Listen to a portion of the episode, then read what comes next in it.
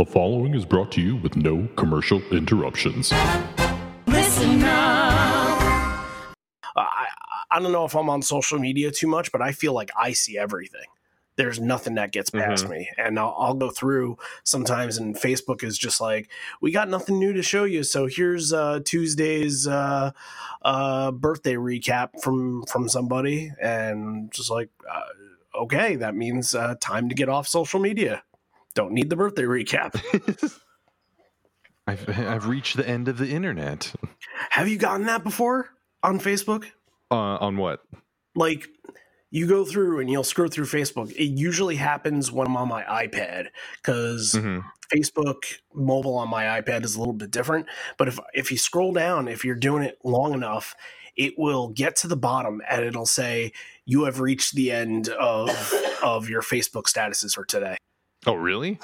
Yeah, it'll it'll it'll just end, and and at that point, you're you just you feel really bad about yourself. You're like, I really spent all that time just looking at what other people were doing.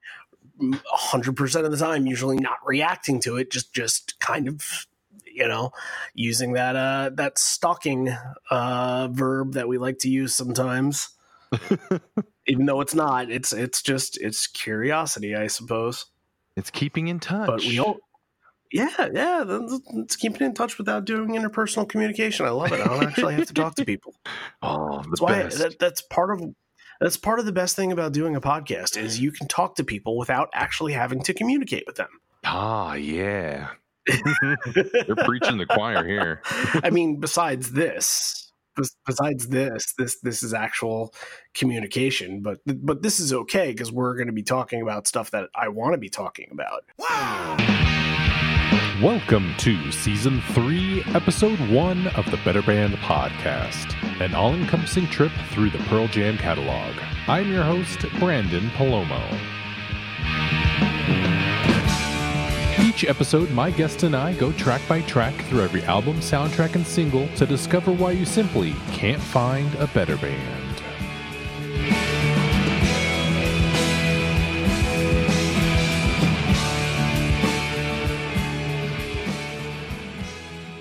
Welcome back to the Better Band Podcast. I'm the host, of course, as you know, Branden, and kicking off Vitalogy, I have returning Randy Sobel. Hello, Randy.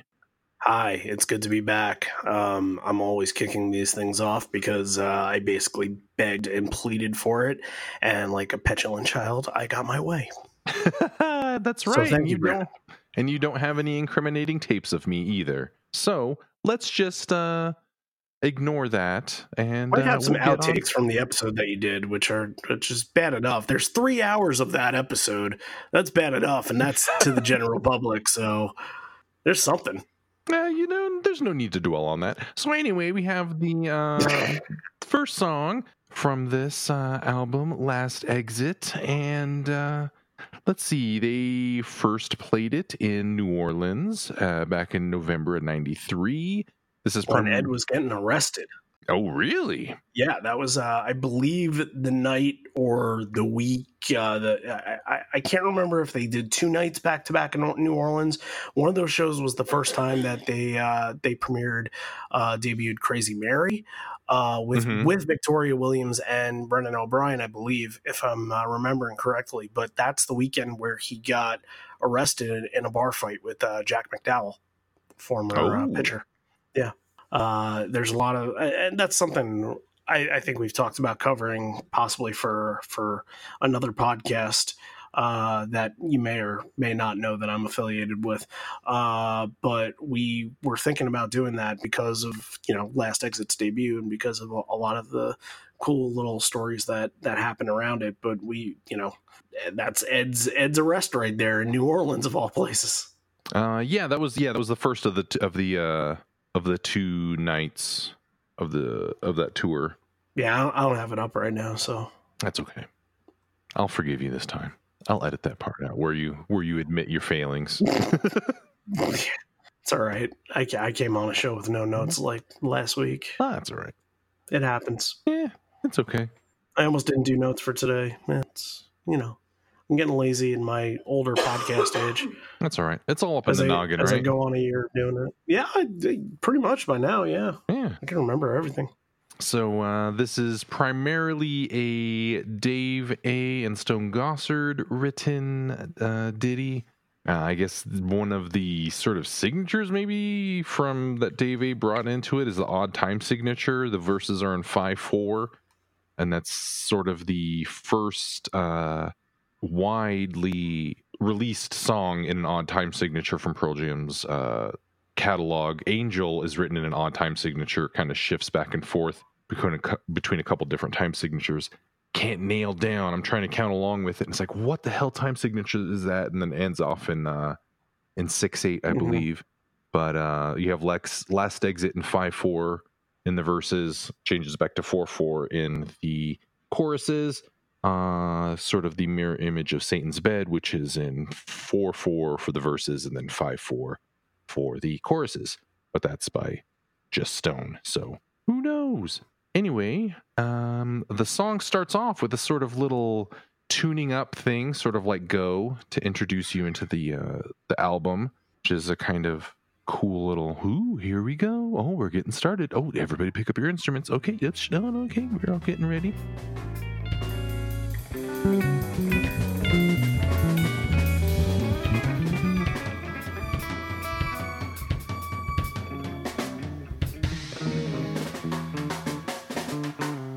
And I've sort of forgot about that thing. You know, it's it's it's hard after a while. Um, you know, you sort of forget about uh, recordings of songs when you're digging so deep into bootlegs from all different you know eras and years and and uh, when listening to the recorded version back i'm like oh yeah that yeah that thing happened. You, you forget about you know little things like uh the the intro from rival which is like the dog snarl um Mhm. you know just the way that things are produced uh that you can't get on a live track uh it's it's totally different. And it's and, and it's cool. It's it's kind of a i don't know if it's a good if if it's a throwback to what they did with go or if it's just kind of like uh i don't know sort of like an orchestra where they're trying to tune and and you hear you know before an orchestra plays they're all trying to get into e or or something like that i, I don't know if it's their way of doing something like that but uh it's it's interesting Yeah, and then the like the conductor taps like. It's like okay, everybody ready. Yeah. It kind of uh, it kind of reminded me of the uh, of the free jazz sort of stuff that they were kind of messing around with later in the uh, 2003 tour.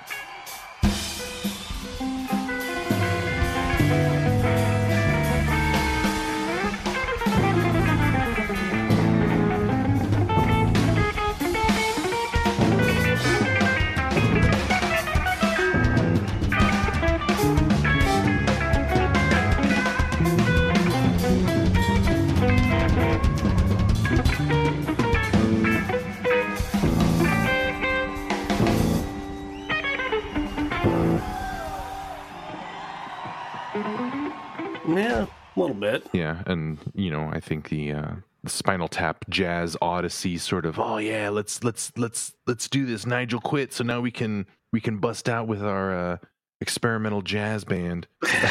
Nice little set, isn't it? That's cozy ten minutes. What are we going to do? we got nothing to play here. we got nothing. I'll tell you what we're going to have to do. Well, Jazz Odyssey. we're not going about to do a free-form jazz uh, exploration in front of uh, a festival crowd. You are witnesses at the new birth of Spinal Tap Mark II. Hope you enjoy our new direction.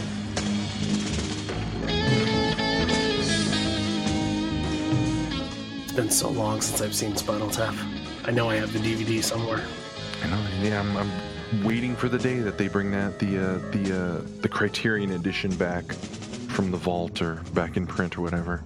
Got some good uh outtakes and weird stuff on it.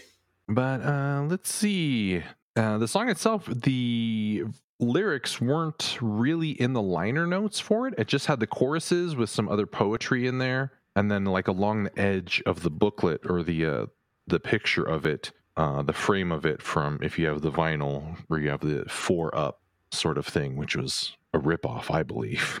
because they could have just made the whole thing, just make the whole book, just make it thick, and each page is all huge. And it's like, oh man, but no, you got four pictures on one page. Yeah, not a fan of that.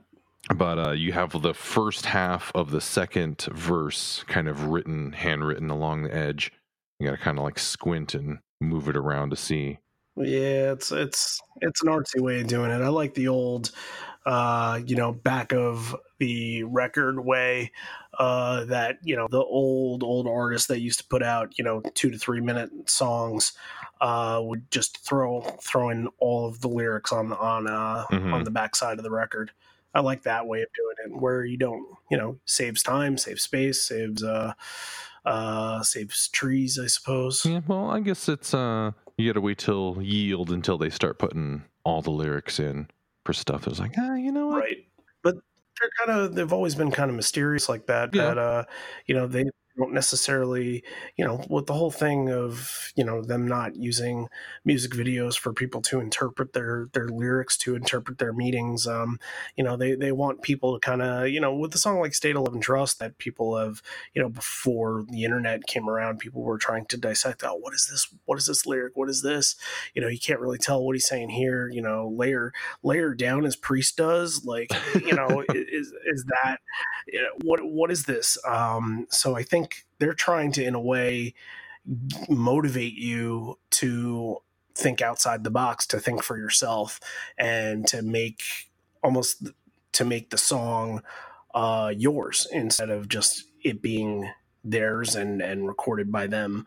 Uh they're they're trying to give you a chance to figure it out. I think this this song especially um has a lot of a lot of if you don't dig into it hmm then I think it could be misinterpreted because I think you, you look at all song meaning websites and and how people dissect what the song could be about. And um, I, I, dug into it when I realized I was I was going to be doing this episode and I'm just like I, I just don't agree with what anybody's saying here. And um, it's mostly you know what most people are kind of i- i- general uh, idea of the song would be you know about suicide because you're thinking last exit you know this is my last exit let my spirit burn. Um I, I just from the other lyrics i don't i don't see any of that. I don't know how you feel about it. Yeah, I I never really got that interpretation from it. Just you know, in my lifetime of listening to it either, and it wasn't until you know trying to you know the do the research for it that I heard people saying it's like, oh, suicide, suicide. And it's like, wait, what? Huh? I don't get that at all. just a very generic yeah it's just a very generic uh you know like easy easy assumption easy solution for for this song it just uh you, you got to look past uh the actual definitions of of the words and and see what's what's through them and and kind of see how they're feeling. And it's really overall the song is sort of it's inviting you into Vitalogy and what Vitalogy is and what the band was at the time and what they were going through as, as a group, um, trying to deal with fame, trying to deal with, um, uh, you know, corporate corporate America and how corporate rock portrayed them and what they wanted to see from them sort of being the backlash of what they wanted to do for, you know from everything from uh, the ticketmaster uh, debacle to you know just uh, you know them being on epic and and uh, not necessarily having the same standards that the record company did for wanting to release an album. I, I think that this was this album was their struggle with that. And in a way this album not only presents that struggle i think it also uh, is trying to tell people that you know it's not all you know it's not all roses. And uh, being a rock star and being a superstar in this industry is not the most appealing thing in the world. Uh, you know and and in a way it almost feels like they're trying to sabotage their own record by putting all this out there do, Mhm. do, you see where i'm coming from with that Yeah, like and it's sort of it's it, and, and you know Vitalogy was huge and it debuted number one on the Billboard charts. It made a ton of money. It went I don't know triple platinum, whatever it made. I don't I don't give a shit about any of that stuff. But um, and nor should anybody. It, it's just money. Um, but it has this vibe of just the band basically and and starting with last exit saying if you don't like us we don't want you to be a part of this. We don't need the rock and roll community. We don't need mtv we don't need radio. We don't need any of this to survive. We don't need the media or rolling stone we don't need any of this we can do this on our own and for some reason i think that the idea maybe from the back of their heads was to try to say, let's get some people off our backs with this. And Vitalogy did the exact opposite. It got they were bigger than ever after Vitalogy came out. The 95 tour was a massive success. Uh, you know, the the Mirrorball album that came out with Neil Young, huge success. And they were on top of the music world after Kurt Cobain died. Who else was there to go to?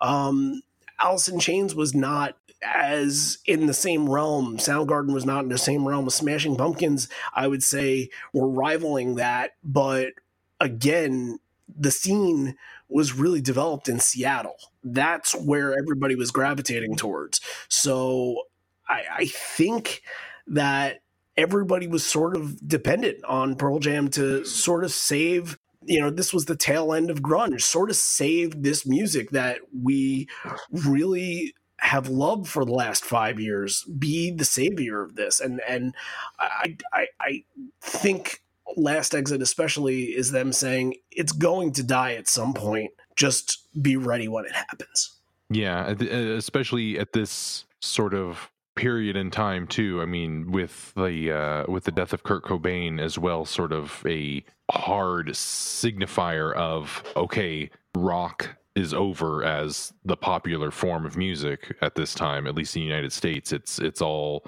onto hip hop and R and B and pop pop sort of electronically made music. You know, after that, it's it's sort of the the last dying gasp. Yeah, and, and not only that, but all of the other bands that followed, uh, you know, Seattle scene bands, and you know, band, I, I, would add Smashing Pumpkins as more of an organic band. I would add Stone Temple Pilots as more of an organic band. But the bands that followed those bands, like, perfect example of just an artificial band that had you know were in it just to be rock stars were in it just for the money uh, didn't care about you know the wanted music videos playing on mtv that wanted their songs to be on the radio uh, Bush is the perfect example of that. And mm-hmm. Gavin Rossdale is like the antithesis of what Eddie Vedder was. You know, you say jump he'll say how high. He, you know, get him on the red carpet, get him out there. And what happened to Gavin Rossdale and Bush. They made 16 Stone, which was a major success, but then their follow up album was very much a disappointment. And after that, the Razorblade suitcase and some other things, chemicals between us, uh, that sort of era, they were trying to they weren't just trying to make music for the sake of making music. They were trying to stay relevant and successful and that's why they switched to sort of the electronica vibe what nine inch nails was doing which nine inch nails was being successful at it. Uh, bush was not. It, it, it, was failing on on all all accounts with that. And i think that they had released something in the latter years at like 2002 or something like that that uh, and i'm not a huge bush fan for the very reasons that i'm explaining right now. Um, but i think that they did have some a little bit more success towards the end, but uh, again, uh, it, most of this came artificially. They were very much, you know, he was a good-looking rock star. He was, a, you know, an attraction to the female demographic, but he was also in with the male demographic because you know they saw him as you know uh, a ladies' man, and, and they saw him as you know a, a rock star that that they can look up to. Um, but again, he was there to become a rock star and nothing else. It just it felt like a different, you know, Eddie. No, no question.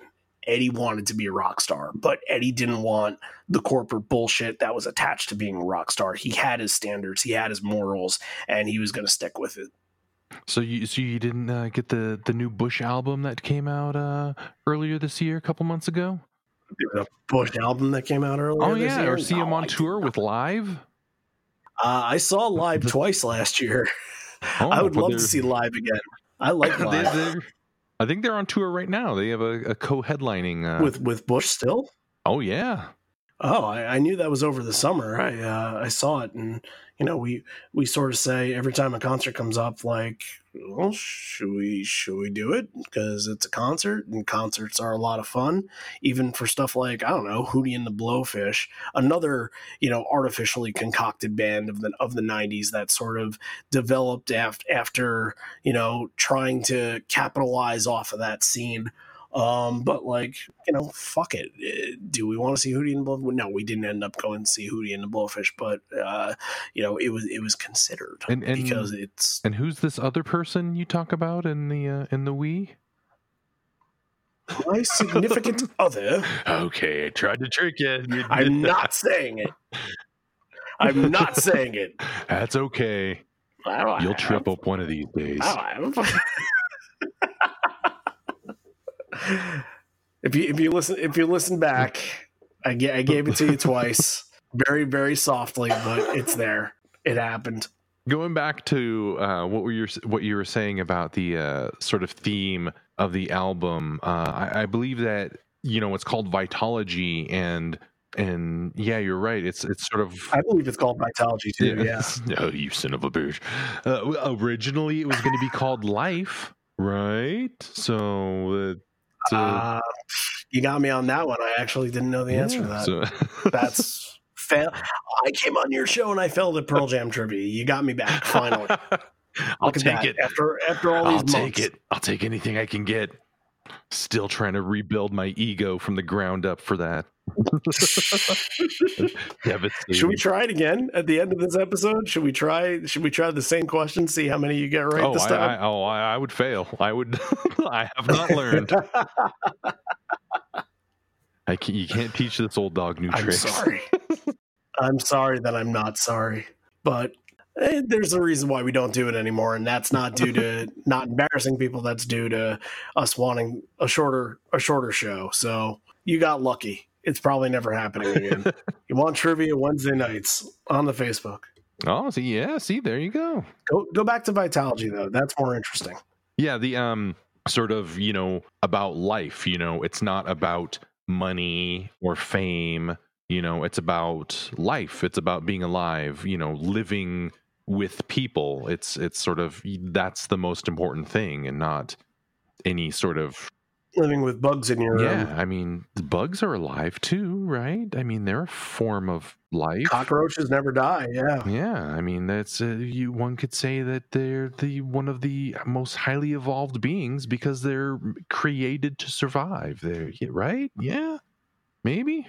Uh, got me on that one. Uh, you're gonna have to wait. I haven't done my deep deep dig into the evolution of cockroaches yet. I'm gonna have to wait. Wait till that For episode comes out to uh, to to figure to to get the answer to that.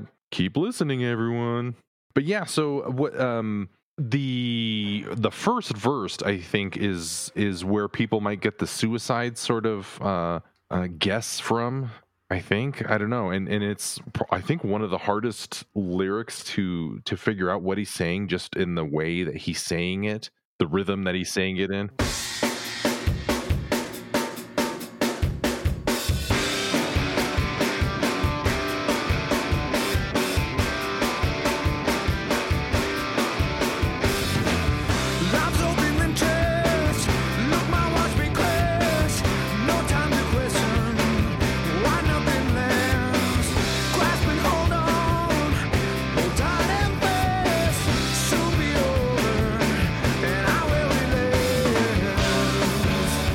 Open and trash. Look, mile, watch me crash. No time to question why nothing lasts. Um, Yeah.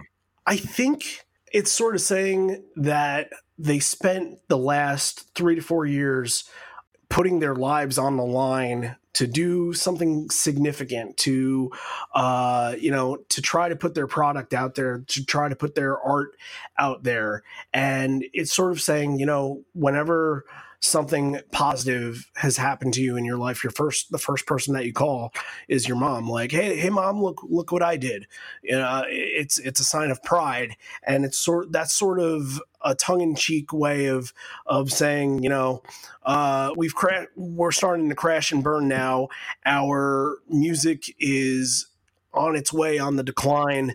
Look ma look at us now remember remember a couple years ago when we were on top of the world? Now we're right at the bottom. Look look, look watch us crash. No time to question why nothing lasts because uh, you know strap in hold on and you know soon it will be over and i will relent. Like that's him trying to prepare himself for the worst with this. He knows that from all the other eras that have happened in music the british invasion uh, the 70s psychedelic era, the 80s hair band era. And, you know, you go later than that, and the 2000s had um, Boy uh, bands. an emo, right, boy bands, uh, the punk emo phase. Uh, uh, right now, I feel like it's. Trap. I don't know what it is. I think. Yeah. Everybody's talking about trap rap, but I think even that right now is is on the decline now.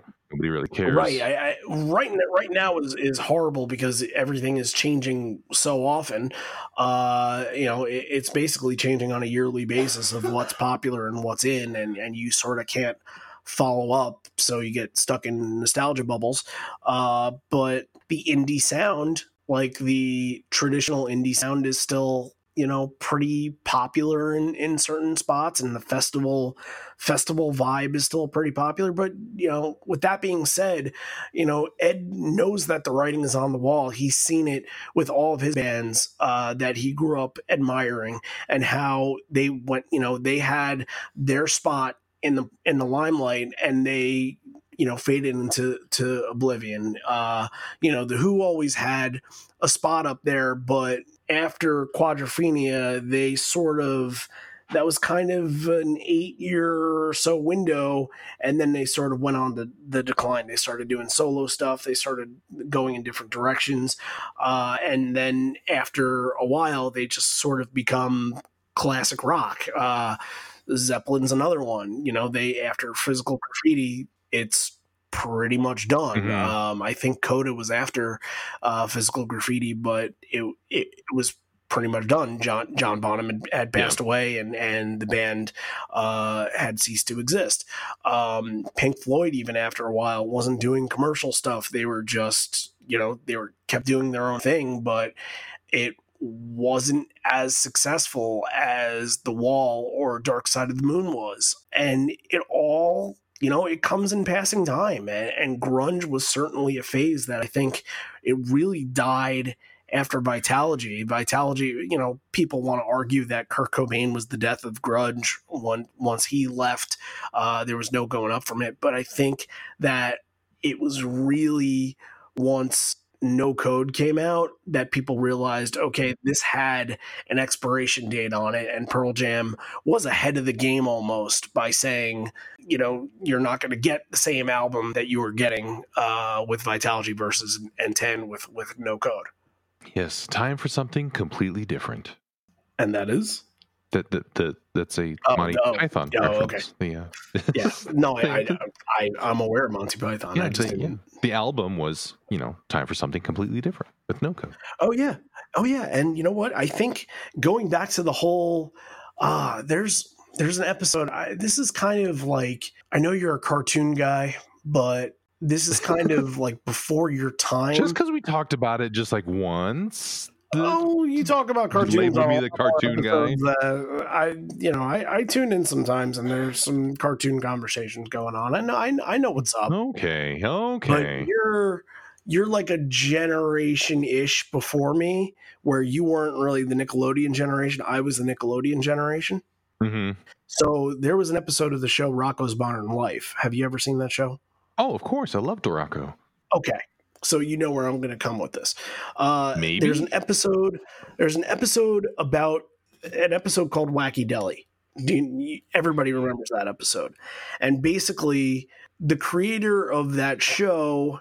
I- i- It's a show within a show. Uh, I- you know, for people that don't know what the fuck I'm talking about here, um, it's it's a Wacky Delly is a show within a show by a creator of another show that wants out of his contract. So he's trying to sabotage his own show. So he gets some nobodies to write this show for him.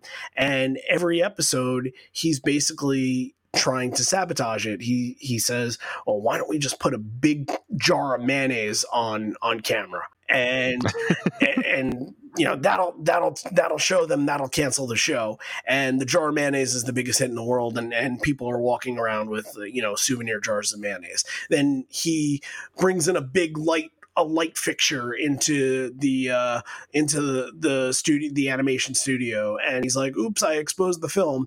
All they ran on that that episode was just black screen of exposure and it's like brilliant. It's the most brilliant thing in the world. It's brilliant.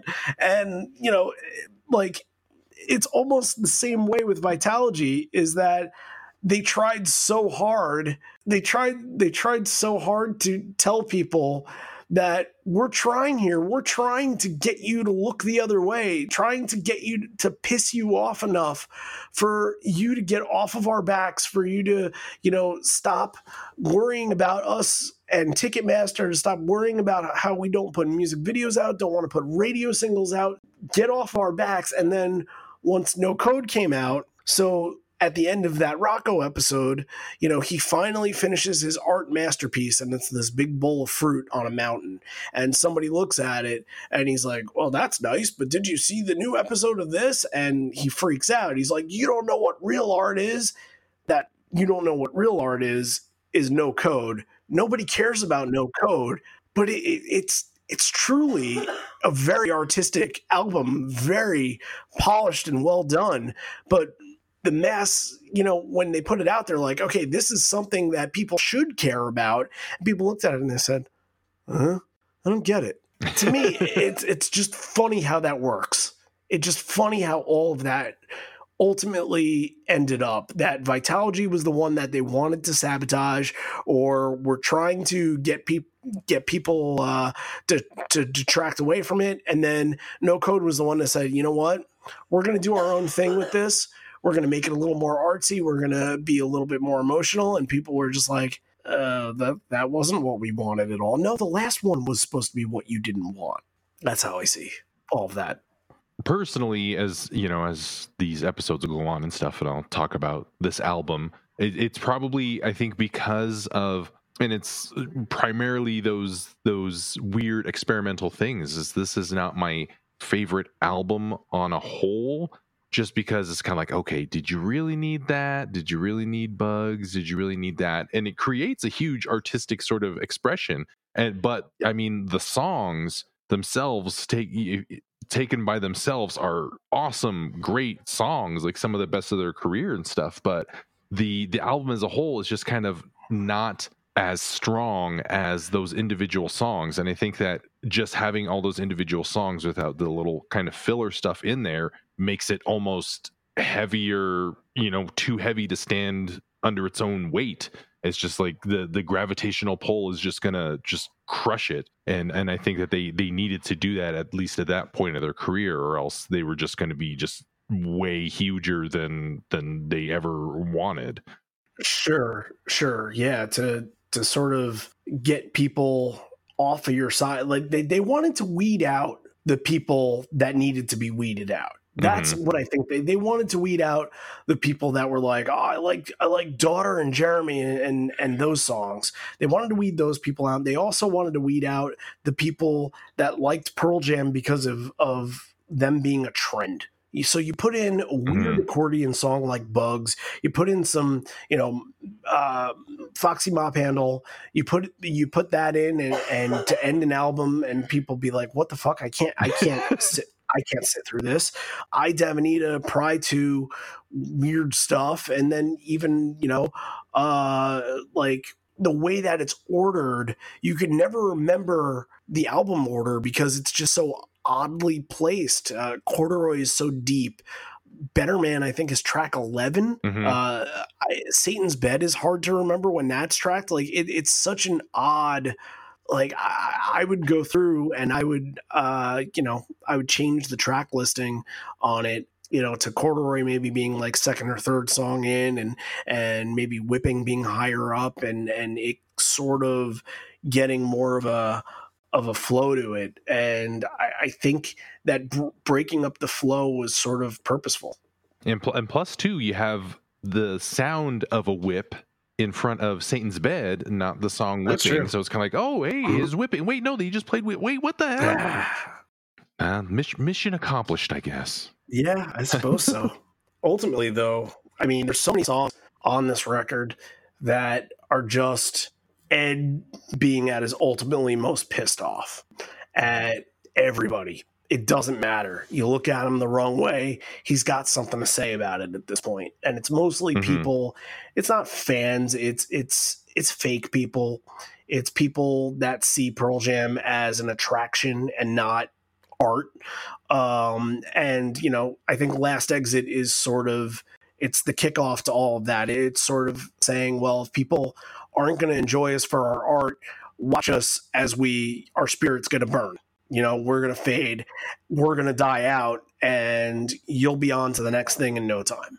You know you'll be listening to to no doubt and third eye blind and matchbox 20 and and corporate rock which you look at the late 90s and it was dominated by all of that kind of rock. And um you know it just it was I- i don't know if if the record companies got around to to realizing you know what kind of you know that they didn't just want they, they didn't just want the music they wanted musicians that would be able to to comprehend with them uh i i think I think that's why you know you you got bands like that, like a Stephan Jenkins that all he gave a shit about was being a rock star. Rob Thomas that would, you know, Rob Thomas could be one of the greatest rock and roll performers if he wasn't in Matchbox Twenty. Who knows?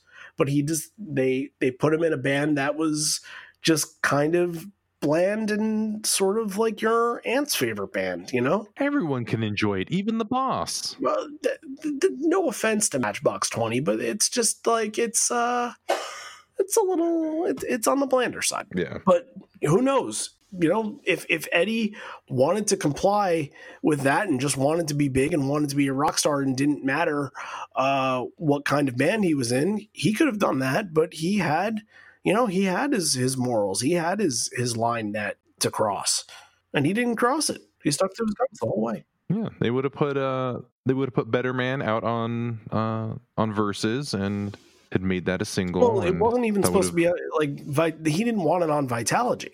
I don't believe Oh no, yeah, but I'm saying like he they would have because they wanted on verses originally. too, yeah, and right. so they would have released it, you know, earlier, and then had just went all in with sort of okay, this is this is who we are now. We're the we're the pop band with Right. the uh, super pop song. you can thank Brendan O'Brien for for Better Man finally Yeah, making it to an album. But really, Better Man is the one. I wouldn't even consider Corduroy. Uh, Corduroy gets played on the radio sometimes by me, but um, Better Man is the one that you know the very very casual Pearl Jam person can look at and say, well, that's that's the highlight, and it's not even a side A track. Which is just kind of crazy. Yeah. So they won a Grammy from uh, a song from this album, so it's got to count for something. But again, after that, Ed goes on stage and says, This doesn't mean anything to me. You know, he's not winning any brownie points with anybody. that's it. That's it. That's that's for next episode. You're cutting me. You're you're you're cutting me off of the legs. oh no, I'm sorry. Who's who's doing spin the black circle? I'm sorry. Who my bad. so you're you're you the way you look at this song sort of not about suicide like a lot of other people think No. it is. It's sort of just sort of we're we're leaving we're leaving all the bullshit behind. That's you know this is my last exit not going on the uh on the road uh, that everybody expects us to to be on anymore. We're kind of just doing this for ourselves right? Sort of Yeah, um, and, and and it's kind of funny because the song was written, you know, we said performed for the first time November 1993, and it was written Yeah. before Cobain died, and this really feels like it's more prominent after he died because you know that's really that's where the dominoes fell that's really the writing was on the wall when that happened and you know you, again you start getting more corporate rock bands and I yes, I will say it. It's just a gimmick, but Green Day is part of that. Green Day is part of the corporate rock scene. Uh, there's no bones about it. Them being anti-establishment and being rebels, that is a big gimmick that you're being sold a goods a uh, barrel of goods on. Uh, so But they dyed their you know- hair. That can't be. That's I, I know they're so rebellious. Oh my goodness, Billie Joe uh, is naked on stage or whatever the fuck he wants to do. I don't know, um, but like it's sort of saying the end of organic rock and roll as you know it is is on the horizon. Um, you know, if if you if you're looking for the Pearl Jam of 10, the Pearl Jam of verses, this is not the album for you. We'll tell, and you'll talk about that in two weeks when you do that episode. But um, yeah, he's he's basically saying it right from the get go that uh, this album, you know, we're gonna we're gonna we're gonna fade from your mind after this album, and, and that's essentially what happened. He's predicting the future. Did a really good job of always being ahead of the game and always kind of reading uh, the industry, reading the room, and uh, and sort of being able to to feel what direction the band should be heading in in the future instead of where they are at the current moment. And I think say what you want about no new album being out right now, but I think that's where they stand and that's how they see all that. Yeah, I think that uh, at least how I always sort of felt about this song, it was sort of just like this is uh, another one of Eddie's sort of surf songs. Is let the ocean, let the sun. It's all just sort of hey, I'm just out here taking a three day vacation. Eh, it's gone off into four days. Whatever, might go longer. We're we're kind of doing our own thing now, and it's uh, look, my, look, my watch me crash could be his mom just laying on the beach and him being like, "Hey, mom, I'm surfing. Look, look at me, look at me crash on this wave." It's- I don't know. It's that's not that's not a bad it's not a bad draw from that. It's not a bad takeaway. I I like I like to think that they are these deep soulful artists that you know have been thinking about these songs for a long time. That you know that go about songwriting in, in a Shakespearean manner and uh, are sort of foretelling the future with their songs. But if it's about it's about surfing and, and taking a vacation, then then that's yeah, cool too. and I, I, we were talking too about how more arty with the lyrics and kind of you know having partial lyrics or no lyrics and stuff like that too. I think that it's sort of with uh with Vitalogy and No Code, they kind of you know No Code they'll have some of the lyrics for some of the songs, and you gotta get, buy the different albums to get all the Polaroid things Right. and everything A B C D. yeah and it's sort of i think like after that point they it was like all the lyrics were most of them were sort of super personal and super sort of like meaningful and sort of like oh i'm, I'm letting i'm pouring my whole heart out into it and stuff like that and and then Sure. afterwards after they started printing all the lyrics it's sort of like ah you know maybe take a step back and try to write more sort of just stories and more expressions and just leave leave a whole song just open to interpretation where it's you know not really about me not about anything it's just sort of telling a story that's about some guy in a tree or something getting high. Right. And I, I think i think and i think no code was really just them letting their guard down and sort of being more vulnerable to to those stories and sort of basically admitting that something like blood was about how you know how crappy he thought that uh, the record industry and the media was treating him. Um, or songs like corduroy how he didn't want to be seen as a fashion trend.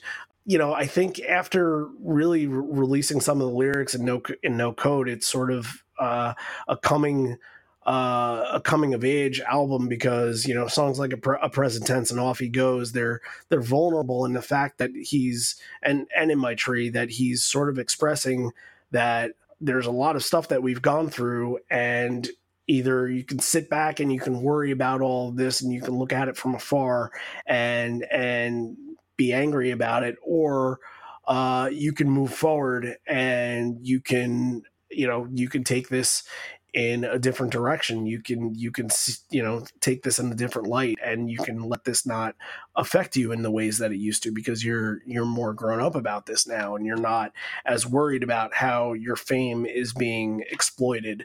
Um, and maybe that's why you know so, starting with yield you know they're not necessarily worrying as as much about you know who's deciphering what lyrics and and yeah let's put out a music video for do the evolution. Let's put out a a single video theory uh documentary to to show what we do in a recording studio. I think they're they're open to that stuff more when back then they just wanted you know they were in the spotlight so much that they wanted to, to nothing more than to get out of it Let's see. Is there is there anything else that we get from this song that's super deep and anything? Uh, no, I think I think it's just kind of I, I think it's pretty surface level there. I, I I think that you know it's just them and their reaction to their fame and and their future and sort of predicting what this uh how this album and what direction it's going to take them in and uh besides that you know live uh this song is a great live song uh i've heard it a bunch of times um it's not too rare to hear nowadays, but uh, if you get it, it does feel like a set is more impactful than when you don't. Um, especially you, you hear those early songs, and this is usually early part of the set. Uh, Vitalogy tour, you're getting this every night in the two or the three, or even the opening spot. And um, you know, it's one that if you listen to his voice now on it, it's very it's very standard. It's very um, it's what it is. But you listen to it in Vitalogy No Code era, and he gets really deep. He gets really raspy with it. You know, they'll let my spirit, but he's screaming that whole part. It's a really, you know, it's a really underrated, passionate live song from the mid '90s. Now it's it's still good, but um, because I think it would have stay, more staying power if he had the same amount of power in his voice that he did in the '90s, and unfortunately, he just doesn't. Yeah, it, it is probably I think one of their best openers for uh for an album. It's it's just super propulsive and it just gets your attention with well after the little uh The jazz drum- thing, but yeah, just those drum hits just right at the beginning. Yeah, I always kind of, I always kind of felt like Stone's riff on it was kind of like a train, sort of a train moving. Um, I, I- you know, I, I, I don't know if it sounds like a chugga chugga chugga, but dan and na na na na na. It's very mechanical. Um, and you know, then you go into the chorus and it kind of shifts gears a little bit, and you can sort of that's more you're kind of on cruise control and then you kind of get back into sort of the the sludgy mechanical vibe um and i think that's something that stone does really well is he's able to uh to smooth things out and smooth things over uh, when he transitions in from chorus to verses that might not necessarily have uh, the same time signature like you were saying before. Um,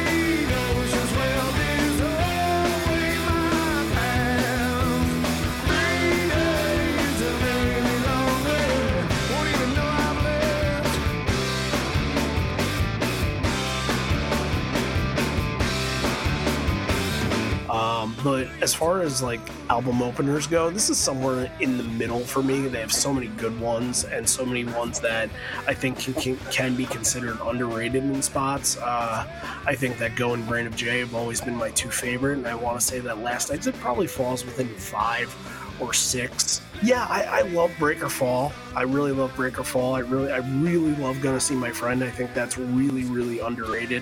Um, and I also think Getaway is is is absolutely underrated. So it, it's it's somewhere. It depends on my day. And and right now I'm digging on Last Exit more uh, than I have been in, in a while. So it's probably it's probably more like three or four than five. Uh, but on any given day, it could be in between four to six uh, as far as the album openers go. Yeah, prob- probably. Uh, as I get through, I'll I'll probably say it's like, oh, this one is one of my favorite uh, album openers for for everything. So I'll I'll be there every step of the way, and I'll I'll keep you in track. yeah. It's like, ah, you know what? This is a real great way to, to open an album. You got the uh, sort of sound out there. It's like, oh yeah, you got that uh, twelve string chords. It's like, oh yeah, you got uh, all that other stuff. I don't know. You sure do. yeah, this is just the the the odd transition. Now I'm trying to figure out. It's like, okay, then how do I end this? That's the how to how to how to start and how to end. This is my big my big. uh I know the ending's the worst. Is there anything? Is there anything you don't think that we touched up on?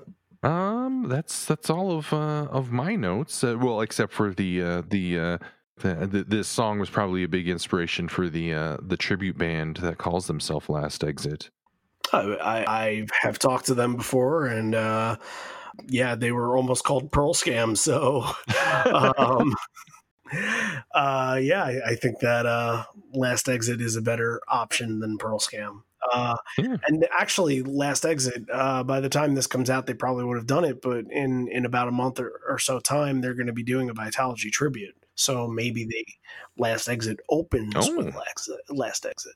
Well, let's hope they uh, they've uh, been practicing the accordion for when they. Uh, I know I was going to say something to them. I don't know if they're they're getting their uh, little Aye Davanita on or what, but uh, that's going to be interesting seeing if they're going to play those those deep deep ones. I don't, I don't know if it's going to be a mixture because they did verses last year in Mhm. full. and now we've reached the last exit of this episode. This is this is our last exit, which means have you hit that point in your show where you feel like uh, you know, hey, our height of fame is uh is, is has gone and uh, it's come and gone, and be prepared that we're not going to be the most popular Pearl Jam podcast out there anymore. Oh, I knew that in the first episode.